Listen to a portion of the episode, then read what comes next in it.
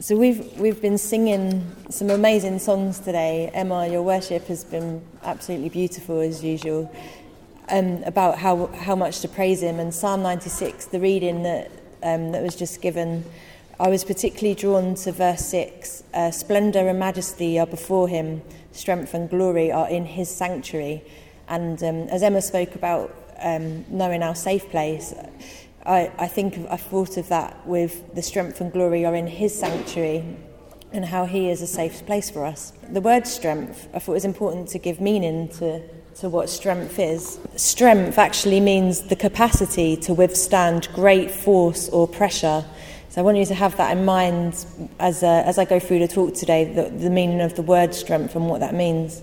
A few weeks ago, I was in a very dark place and I tried with all my might and all my own strength to try to get through it.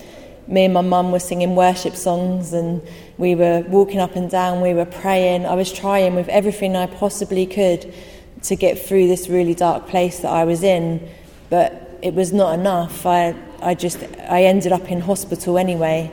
What I realised too late was that if only I'd surrendered my own strength to stand in his sanctuary, it would have been a much better outcome, because instead of trying with all my own might and my own strength, actually just to surrender to him and be in his sanctuary under his covering, that's that's the safe place.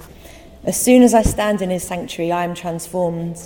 And I experienced a wonderful miraculous healing before at David's Tent, which is a worship event in Stenin that's held every August. At David's Tent, this this was a few years ago, I was caught up in the very throne room of God, and what I was made aware of was, as I went up into this vision of being in God's throne room, there were angels behind this big throne, fire coming out of the back of this angels. It was it was literally like I was there. Maybe I was. As I tried to get to, to God on the throne, I was aware of all these tra- chains holding me back, and I couldn't get to him. So I... Um, I tried to move forward, but these chains were all on me. And, and as I looked at each chain, God said, do you want me to cut these chains from you? And I said, yes. And he looked at the first chain and I said, what's this chain? And he said, this is a chain that's making you dependent on your employment. Don't worry about your job. You're just my disciple. Let me cut this one off of you. And he come down with this blood, blood red pair of scissors, the blood representing Jesus' blood, and cut it free. And then he cut the one for housing off of me. He said, you'll always have a shelter in me. And he cut it, and I was free. And then as I tried to go forward again, there was a huge one coming out of my chest. And it was in bondage to my past. That wasn't a very nice past. And he said, do you want to be free from that? And I said, yes. And once this bondage was cut from things that were holding me back, I was able to fall forward onto the throne and be in his presence, and he completely healed me. For eighteen months, I didn't have any P T S D symptoms at all. I was completely healed and transformed. But unfortunately, since um, I've been battling for my mind again, and things have unravelled. And there's a there's an episode in season two of The Chosen that you might have seen if you've seen The Chosen, where this starts to happen to Mary as she starts to doubt her healing, and she steps outside of God's sanctuary, as she steps outside of that safe place. She steps back into the old, and that miracle was at threat. And that's the same thing that happened happened to me.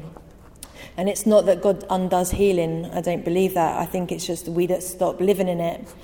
So we need to remember to always stand back in that safe place, back in his sanctuary. Time and time again, I have been saved and rescued by God. I love Psalm eighteen sixteen. He reached down from on high and took hold of me. He drew me out of deep waters. And he keeps doing that. Every time I step out, he brings me back to that path, which is of love and safety. A sanctuary is a place of refuge. Staying in his care is what, where our protection is. I'd love to get back to that place where I was just after David's Tent experience. But when I say get him back, God says there's no going backwards. And actually, he said to me, don't be like Lot's wife. Don't look back. And that's the mistakes I keep making. It's actually to look now, to be in the present, and to look forward.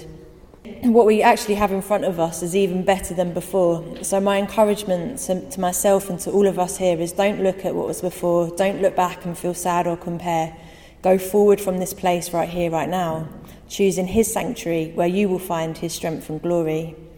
And remember that meaning of the word strength, to withstand great force or pressure, If there were winds gusting furiously, or like the weather is at the moment, it's snowy and icy cold, we want to be inside and seek shelter. And I, but I encourage us to always be in God's shelter. Sometimes it's actually when we're doing well that we slip up and stand back outside of it again. We think like we've got our independence back and we've got this and off we go again. And it's times like that that then some things will go a bit wrong, don't they? So I think it's really important to just always stay in that shelter, stay outside of that wind. I love the sh- if you look now at the, what the children have built, they're building a shelter right now. And and to keep your eyes on Jesus and be reassured because he's got you covered. There's Psalm, in Psalm eighty-four five, it says, "Blessed is the man whose strength is in thee." And in Psalm nineteen, in Psalm sixty-two, it says, "My refuge is in God." And I just think they're absolutely beautiful. The other part of Psalm ninety-six that really grabbed me was just how much worship and testimony is all throughout that whole psalm. And I've just given testimony today, and I think we all have testimonies that we can share, that um, we're encouraged, um, everyone, every day, to give testimony of God. My testimony is about my healing journey, but there are so many testimonies that just in, in, the, in each day that we have. The trees, creation, things like doing this talk is a testimony to God. Emma's singing, what a wonderful testimony and way of worshipping God. So I just wonder now, I miss salvation, a really important one. Salvation is not on there, but salvation, like where we're going and meeting people and saving more souls for Jesus.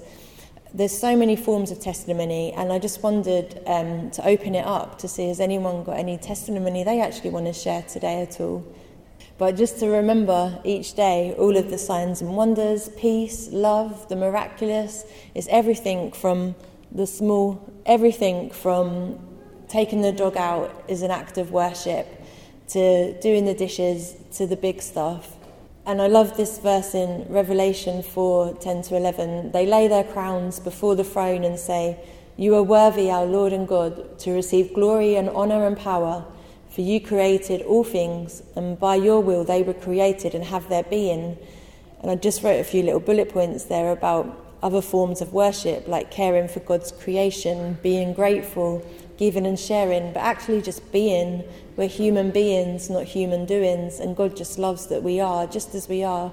And Emma said in her songs and just how much God just loves us just as we come, just as we are. That's very worship to him and testimony to him. So my message for today is stay in his sanctuary where you'll find strength and glory.